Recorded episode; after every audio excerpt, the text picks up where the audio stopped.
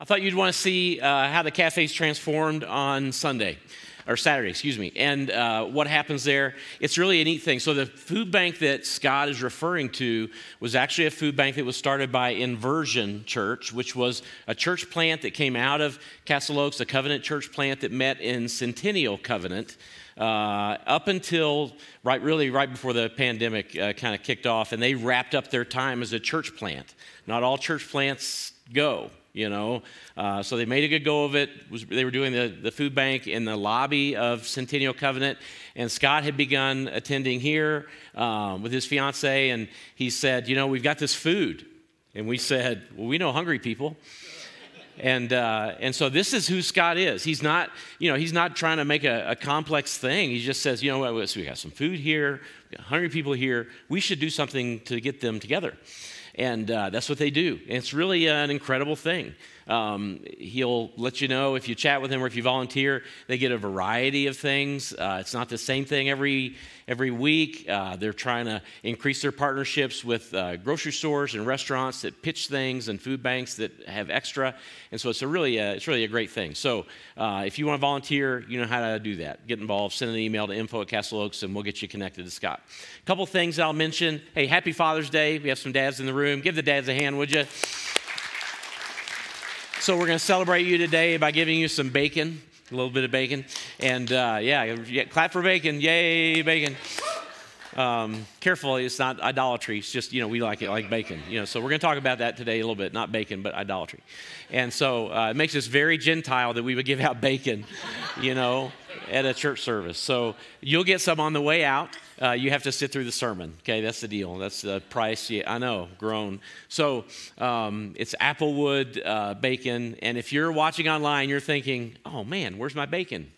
Then just uh, come by the church this week. Uh, we'll, we'll get, we have bacon for you. We bought extra because we knew you'd come by and make the drive for bacon, although you didn't make the drive for church. So. No guilt, online people, no guilt. It's just a cheap laugh for the people in the room. Um, if you brought an offering today, uh, obviously we're not passing an offering basket and things like that during this time, and so there are two wooden boxes near the doors at the back, and so you can you can drop it there. That would be great. Um, so I think that's all we have to say to kind of get things moving. In this series, The Way Home, we're talking about this period of Israel's history when they when they come back come back from exile. But we're trying to give you some context. And the context is important because most of us don't spend a lot of time studying the sort of trajectory or the narrative of the Old Testament. And these couple of weeks, last week and this week, we're trying to answer this question How did we get here? And the we, of course, is the nation of Israel. And there's actually two exiles. One happens before Assyria and the northern kingdom, but then the Babylonian exile is really the big deal in Scripture. And it, of course, affects the southern kingdom. And we're going to lay all that context. But before we jump into the scriptural narrative, I, I just wonder if you've ever asked this question among your uh, co-travelers, your family members, or the people that you're spending time with. How, how, did we, how did we get here? And it could be that you're asking it, you know, because you're looking at a map or Apple Maps or somebody sent you where you shouldn't go. It could be that you're asking it metaphorically when you look at the, the debts that you have and the income that you have, and you ask this question How did we get here? How did we end up in this circumstance? It could be any number of things. Donna and I, we love to explore and we love to see new places. We love to go places we've never been before. And so we end up asking pretty often, how did we, how did we get here? And we found ourselves near the, the base of El Capitan the very first time we were in Yosemite National Park, and we asked that question how did we get here? We saw it from a distance. Have you, have you seen El Capitan before? It's the most incredible monolithic uh, granite structure you'll ever imagine. It just rises from the valley floor there in Yosemite, and it is just unbelievable. You've, you've seen pictures, but to be near it is just, it's just a, a thing of, of awe and beauty. And, and Donna looked up and she said, I want to touch that. I want to go. I want to go touch that. And we weren't sure how to get there. We were across a, a, creek and and some distance away, and there was a rise in front of us. And she said, "Let's go." And so I did what I do when she says, let's go. I follow, and uh, usually at some distance, not because of any other reason except it's just hard to keep up. And, uh, and, this happens whether we're on foot or on bikes or you name it. And so I'm following her, and we find ourselves about an hour later in the middle of a boulder field, in the middle of a forest, on about a 30 degree incline, still some distance from El Capitan, but even further distance from any place safe that we had started at. And I asked her this question Do you think we do things the hard way on purpose?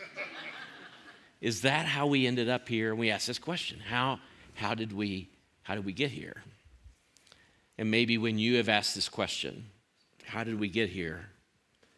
Are you feeling like you are isolated and confused and angry?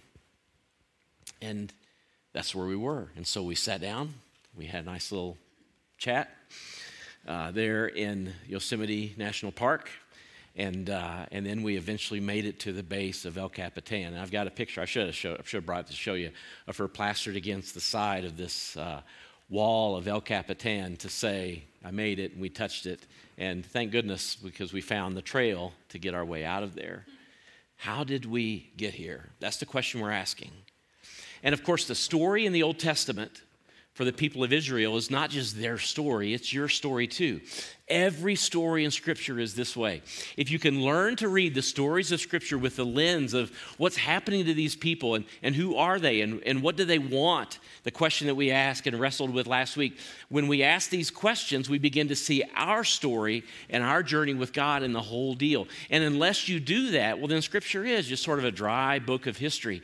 But if you can use this lens, then all of a sudden the people in Scripture become your friends and you're co journeyers, and you can together ask the question, How did we get here? And so last week, we kind of kicked it off by giving you this bit of history, and we got all the, num- we got all the uh, names, everything, you know, so you can read them properly. Um, and so we told this, this bit of history about creation and Abraham and Moses and the promised land, the period of judges, and our time in exile and coming home. This is the big story of the Old Testament. And when we finished last week, we were right in this moment in time where the people of Israel said, We want a what? We want a king. You don't want a king. Yeah, we want a king. He's going to treat you horribly. I know, we still want a king. He's going to send your sons off to war. He's going to employ your daughters, all for his purposes. Yeah, but we still want a king. We want to be like the other nations. And God said to Samuel, Give them what they want. Give them what they want. God does the same thing with us. And so we wrestled with this question. I hope you're still wrestling with it. What do you want? I, I hope when you find yourself at work and a, and a promotion is in front of you, you wrestle with this question What do you want? when you're dealing with your family and talking about finances and you're trying to set your priorities, when you're trying to teach your kids how to make their way forward in the world, I hope you wrestle with this question because this question will lead you to the foot of the cross every time.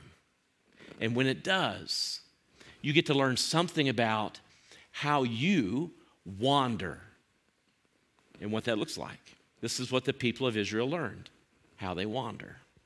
You just sang the lyrics. Do you know it's true of me and of you? Prone to wander. Lord, I feel it. Is that you? Wow. Here's the reason why this matters. If you don't know how you wander, then you'll never find your way home. And that's why it's a, a key thing. So, we stopped here last week for this week, before we kind of get into the story of the exile and coming home, we're going to focus in on this little section of the timeline, the kings of Israel. Now, you know a little bit about this time. If you know something about some Bible stories and history, that we want a king, so God gave him a king. The first king was Saul, followed by a king after his own heart, King David, followed by his son named Solomon, and then things begin to disintegrate from there. And this is the story of God's people. And the story of God's people, while they have kings, what's told in several books in our Old Testament. Okay, let me give you a, just a snapshot. It's told in 1st and 2nd Samuel, 1st and 2nd Kings, and then some priestly recollections of the very same stories are in 1st and 2nd Chronicles. And as these books are in our Bible as six different volumes, in the original Hebrew scriptures, they were three books Samuel, Kings, and Chronicles. In fact, the only reason they're divided into two books in our Bible is because historically the stories wouldn't fit on one scroll. And so they were divided into two. But they tell the story of the kings, the kings and the history of Israel. And mostly, this story over this period of time is a long, slow slide away from God. And how the kings of Israel, some of them led them in good ways, most were evil, most were not good for the people of Israel. But this story talks about what happens when you get what you want if you haven't wrestled with why you want it in the first place. And so, this history, told over six books, here, here's just a little more detail that will help you. The story of the kings of Israel takes us through two very unique sections. There's the United Kingdom, when Israel was one nation, and this happened under King Saul, King David, and King Solomon. And then shortly after King Solomon reigned, there were two nations Israel to the north and Judah to the south, where Jerusalem, the capital, is.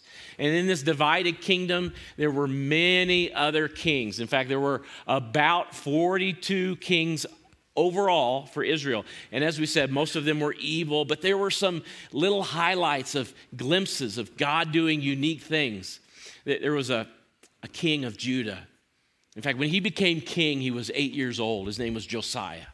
Maybe you know the story. And it's in, of course, these, these books that tell the story of the kings. King Josiah, eight years old when he became king. When he was about 16 years old, he embarked on this project of cleaning up the dusty temple.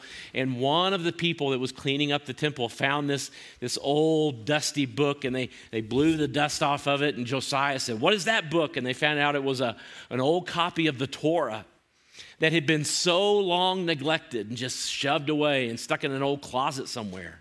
And Josiah said, Let me read this. And he began to read it. And when he read it as a 16 year old young person, he just wept. And he realized how far the nation of Israel had come from God.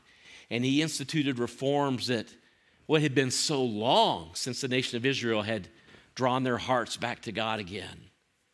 When I remember Josiah, I, I think about our high schoolers and our middle schoolers and our graduates and, and those of us who have thought, well, I had to become an adult to do something significant or something unique. And I watch some of the young people of our country taking up the mantle of leadership now, pushing it toward reform.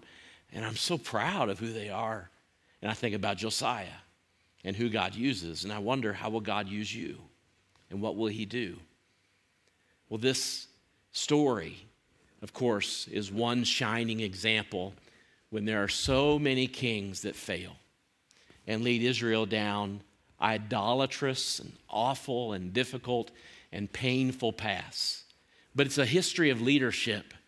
And all of you are involved and engaged in a variety of different kinds of leadership, whether you're leading yourself, your family, your kids, your grandkids, your company, your business, your neighbors, your HOA, you name it, you're leading in the stories of God's people falling and failing and getting up again. Well, they teach us what it means to have a stewardship and do well with it. This is why the history matters. Here's a little more detail for you. So, as we said, we're headed to home, and then there's period of exile. This is what it means when they come home. That's where we're headed.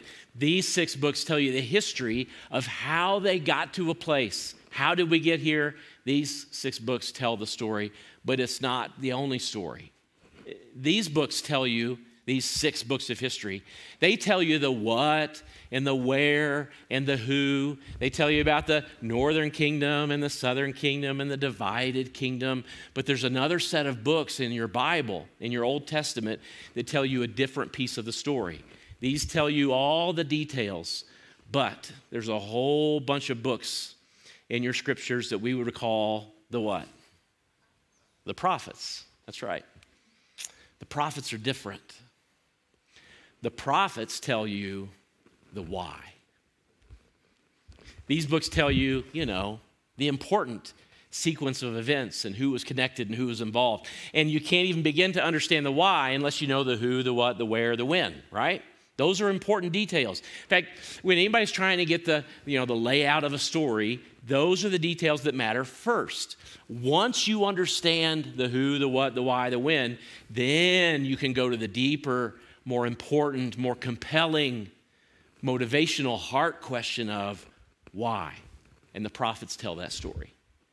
The prophets in the Old Testament tell the story of why and the heart behind what happened to the people of Israel.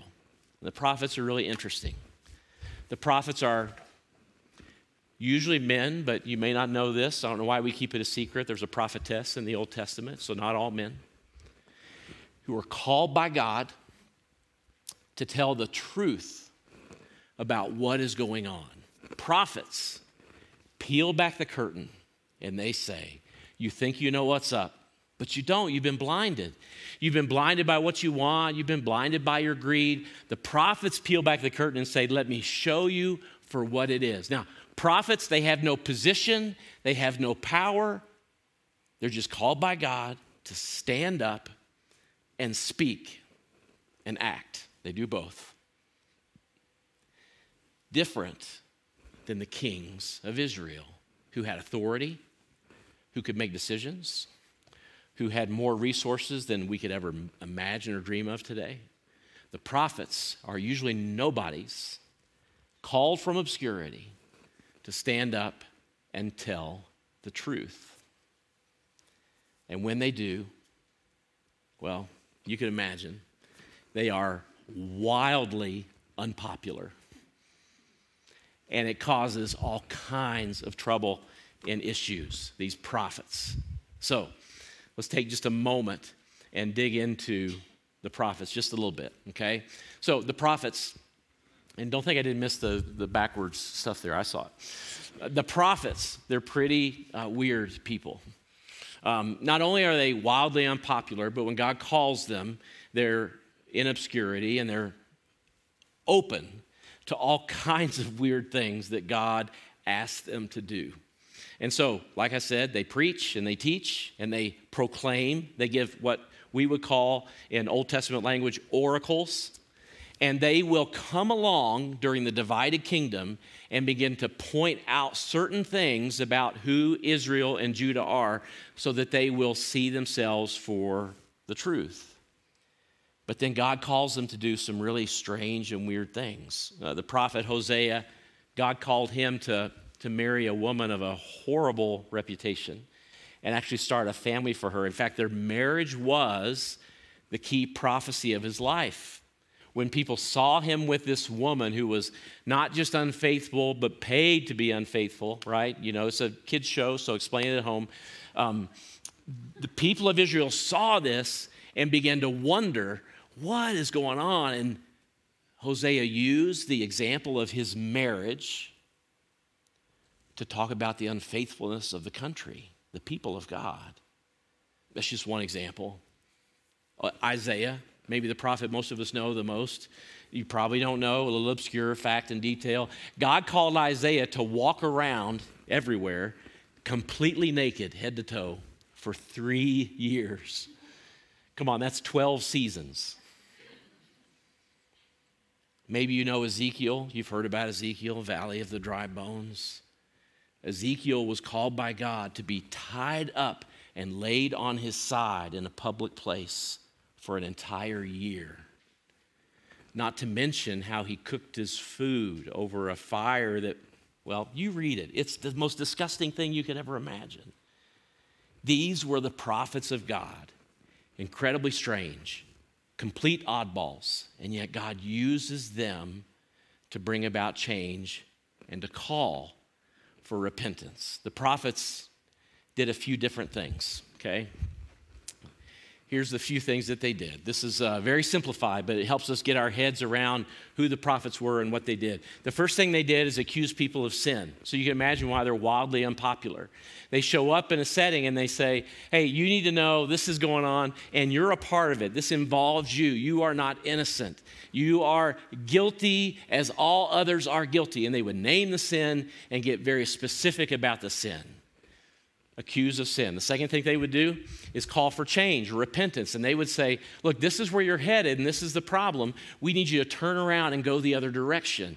And here's why. If you don't, then I'm going to describe the future for you. And this is the future that I want to describe.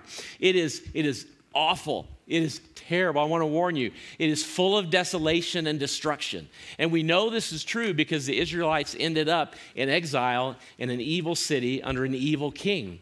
And God used an evil nation to bring about his justice and punishment for his people.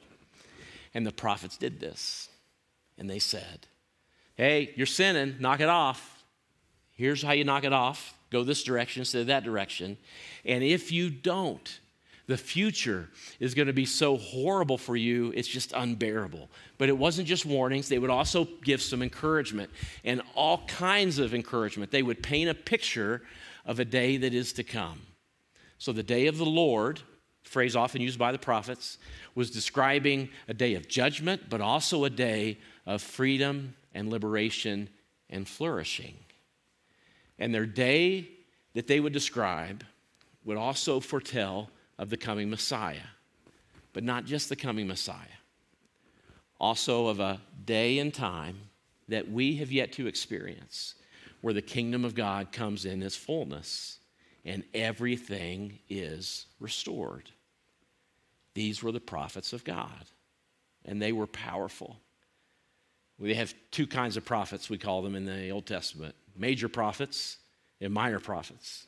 The major prophets, the ones you might imagine, they just have the bigger books. That's why they're called major. Their books are longer. And then there's 12 little minor prophets, and they're the last 12 books of your Old Testament. The major prophets, like Isaiah, and Jeremiah, who also wrote Lamentations, Ezekiel, Daniel, big books. But then you know some of the minor prophets too. I've mentioned one, Hosea, you know Jonah, and a few others, Malachi. These are the minor prophets, and God used them to change the hearts and minds of some of the Israelites and tell us what is to come.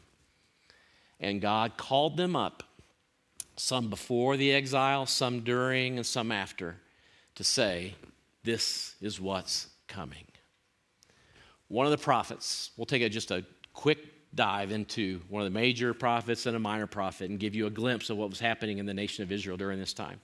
One of the prophets that I mentioned already, his name is Jeremiah. God called him right before the exile. He prophesied about an enemy of the north. He told the people of Israel that and Judah that there is a, an enemy coming that is going to come in, capture you, and take you away if you don't listen to my words. And Jeremiah preached and he preached. In fact, God told Jeremiah before he started preaching, he said, You know, you're going to preach, and guess what's going to happen? They're not going to listen to you. I mean, I wouldn't even get out of bed, honestly. They're not going to listen to you, they're going to reject you.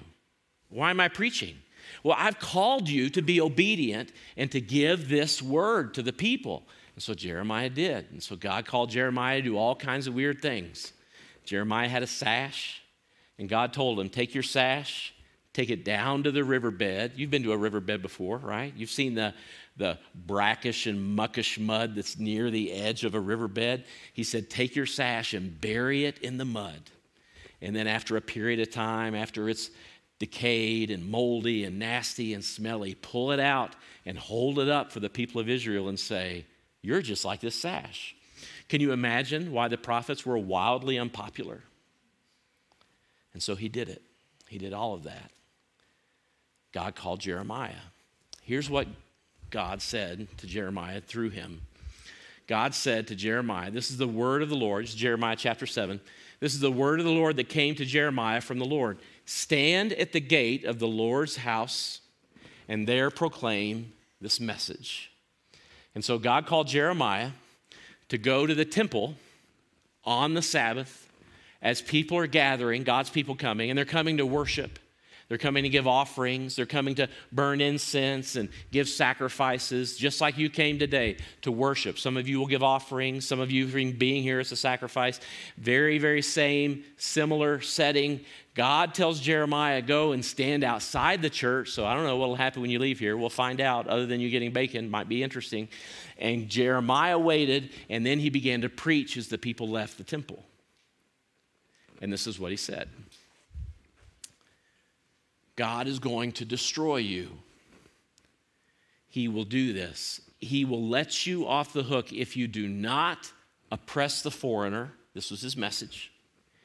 If you do not oppress the fatherless or the widow, if you do not shed innocent blood in this place, and if you do not follow other gods to your own harm. Just read it again. I mean, this is ancient literature.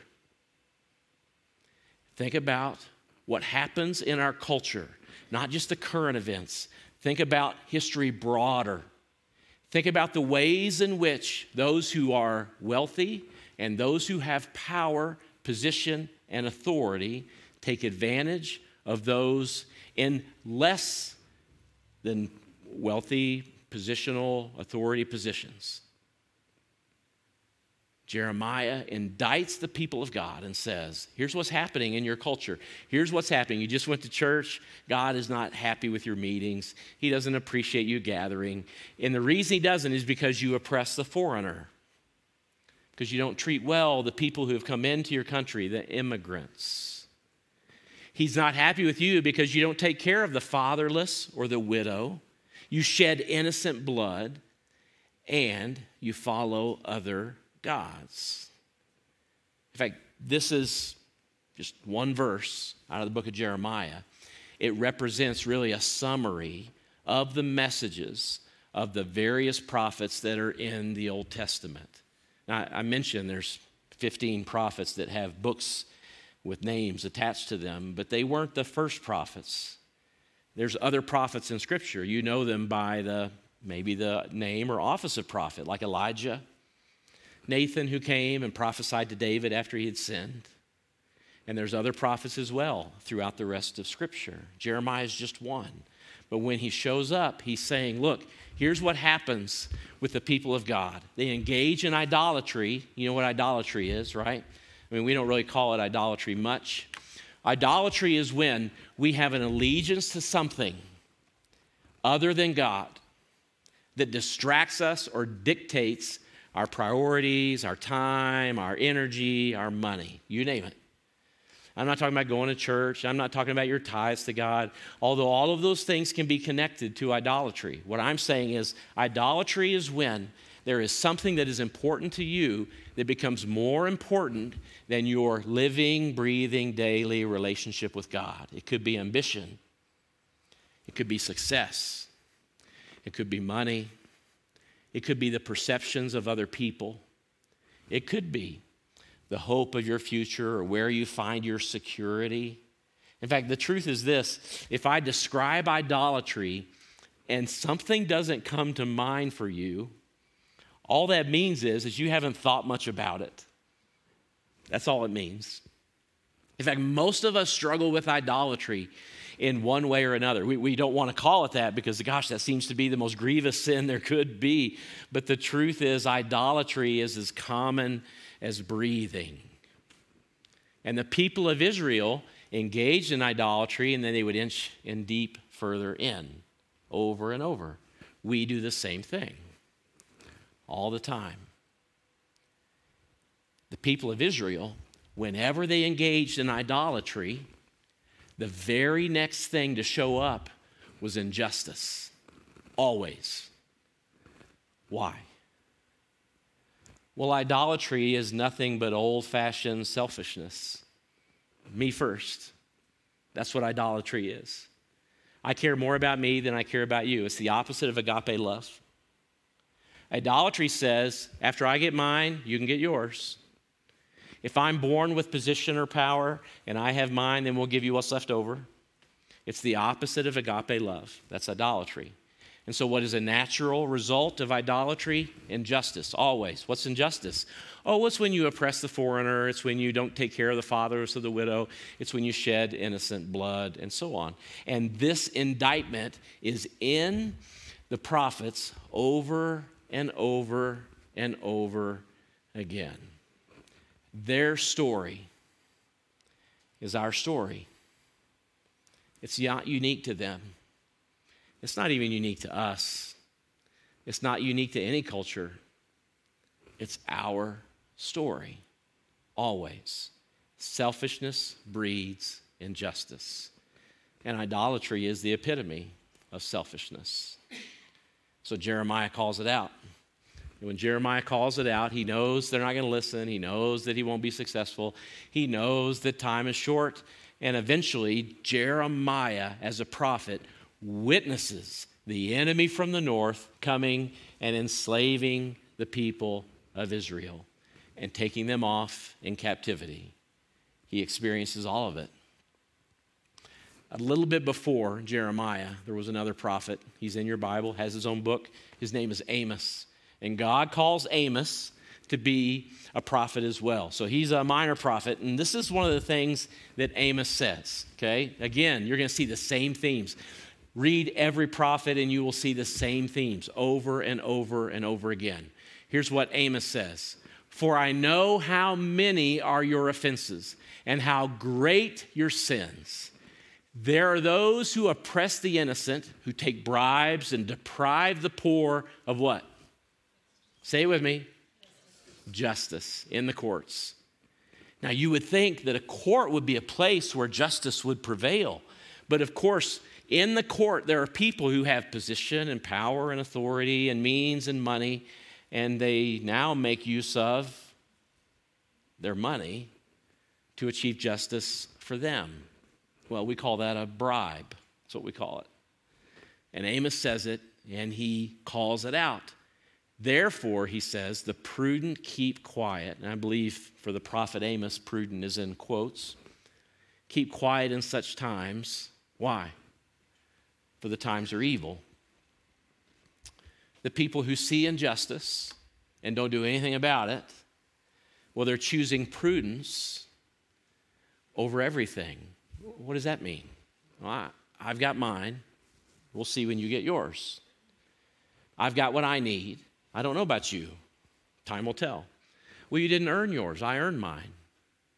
Well, you didn't start where I started. The prudent keep quiet.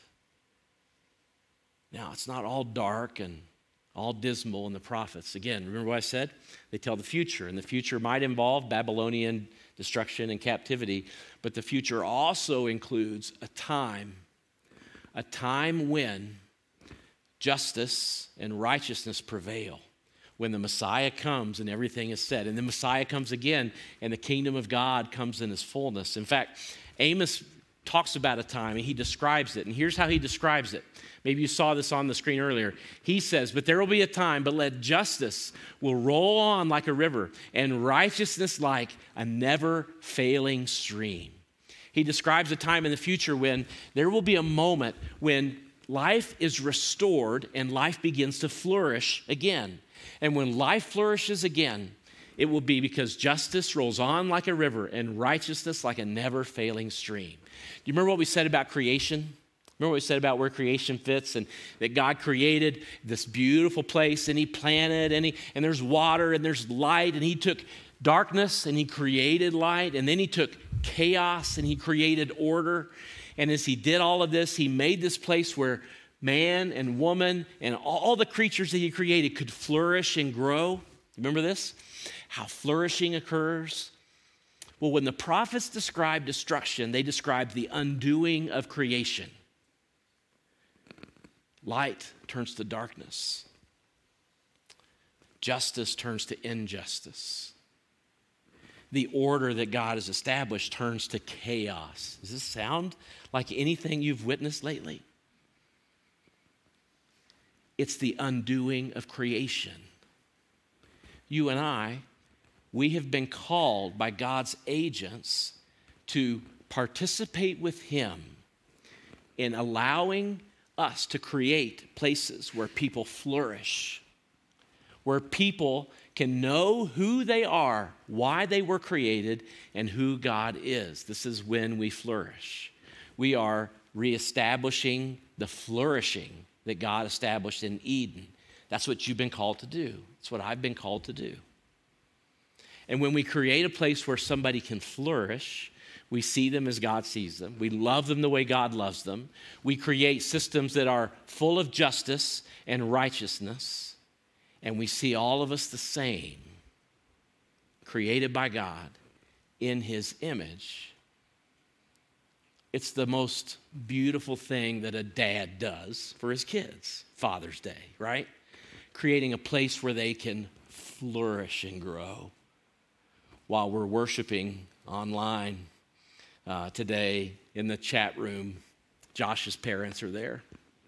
They're watching from Newfoundland, and they're watching. You know, dad, he mentioned his dad uh, as he began worship, and his parents say in the chat room that they remember the day when Josh was given his first guitar. Josh, how old were you when that happened? Do you remember? Pretty young. Pretty young. So maybe later it'll occur to Josh and we'll put that out. But we'll, we'll say eight. Were you eight, nine, ten years old?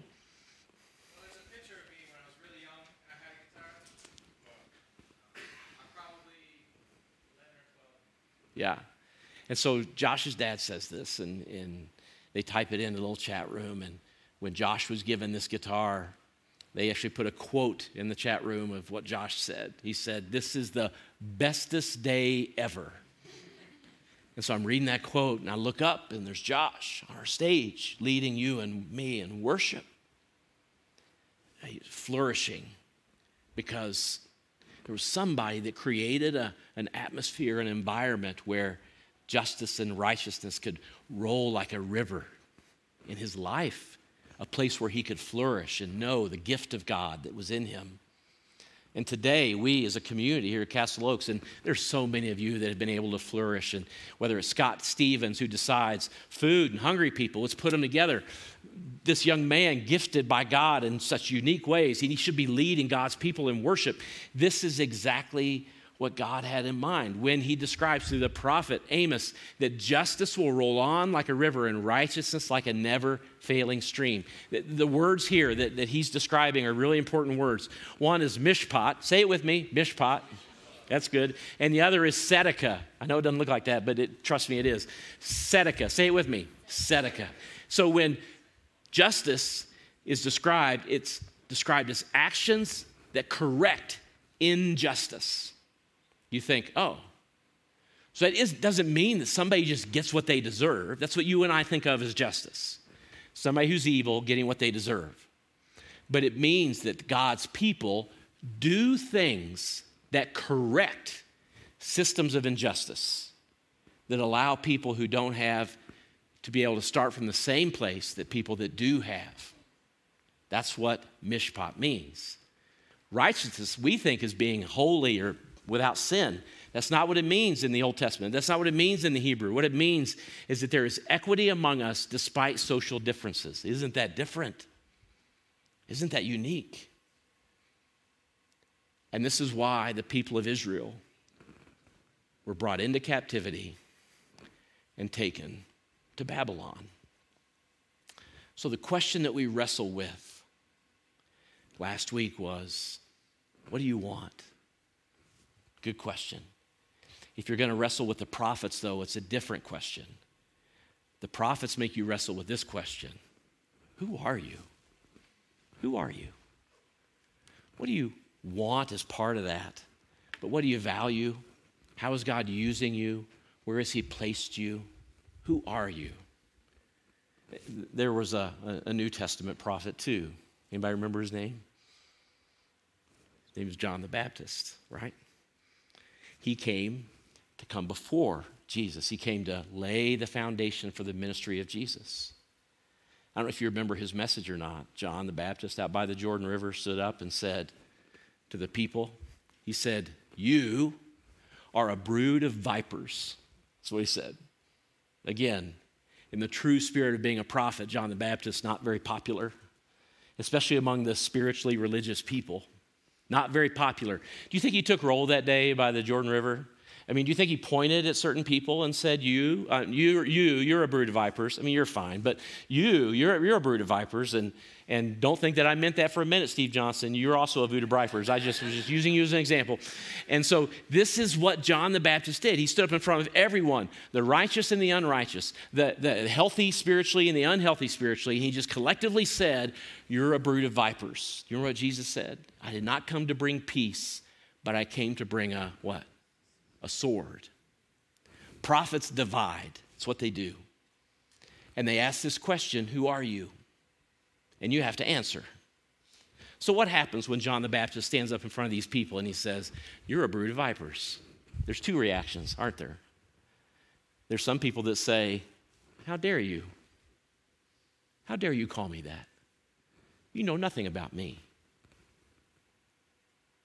You have no right to say that about me. And there are others that hear what John the Baptist says and they say, hmm, maybe I am. Maybe I am. I wonder if I am. I need to wrestle with that. I need to ask this question Who, who am I? And all of a sudden, the way for Jesus was cleared. How? What hardened the hearts of those who were spiritually bankrupt. And it softened the hearts of people who are seeking for God. I know.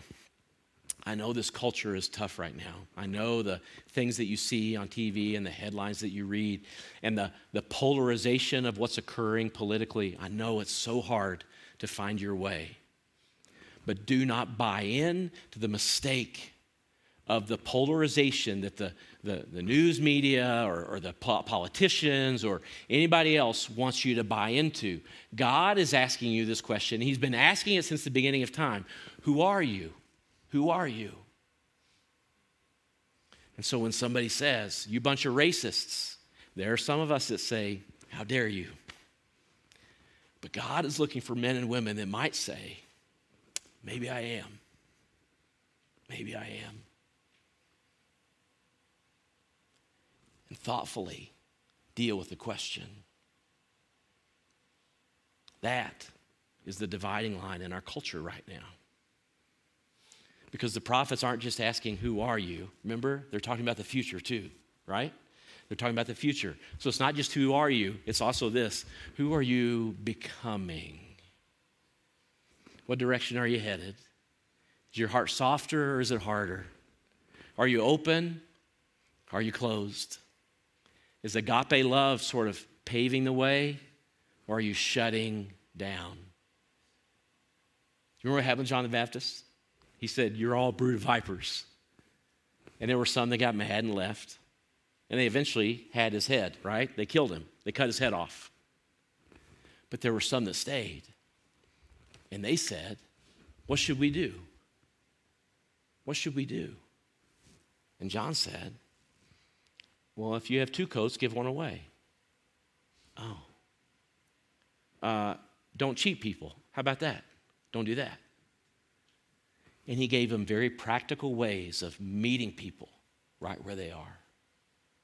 So, look, if you want to debate politics, that's a fine hobby. Go after it. If you want to line up and campaign and you know, donate to whoever. If you want to engage in the mess of our culture, that's great. But first on your list, if we're going to really address the idolatry of our age, first on our list ought to be this. But who are you becoming? And what does agape love look in your life? What's it look like? The prophets come to divide, and they're looking for people with soft hearts. Will you be one of them? Let's pray. Lord, right now, as we are about to sing, uh, What a Good Father You Are, we ask that you would meet us right here and that you would help us wrestle with this question Who are we becoming? What kind of people are we becoming? Lord, it is a difficult time to be a follower of your Son. It's confusing, Many of us are confused. It's very testing. Some of us are being pulled, and, and we're finding ourselves uh, torn in a lot of different ways. But Lord, what you're calling us to is the same thing you have always called your people to that we would create places where people can flourish, that we would bring agape love into every conversation, every organization, every system of justice. And as we do that, Lord, that we would be people that bring about justice and righteousness, and it would flow like an unquenchable stream, like a river in Colorado in April and May that is flowing with the, the incredible snowmelt that just causes the water to rush and clean and refresh. That's what we want to be. And so we do that only in the context of your love your love for us, unconditional, and your love for all people who have been created in your image. Lord, we ask this in the name of Jesus.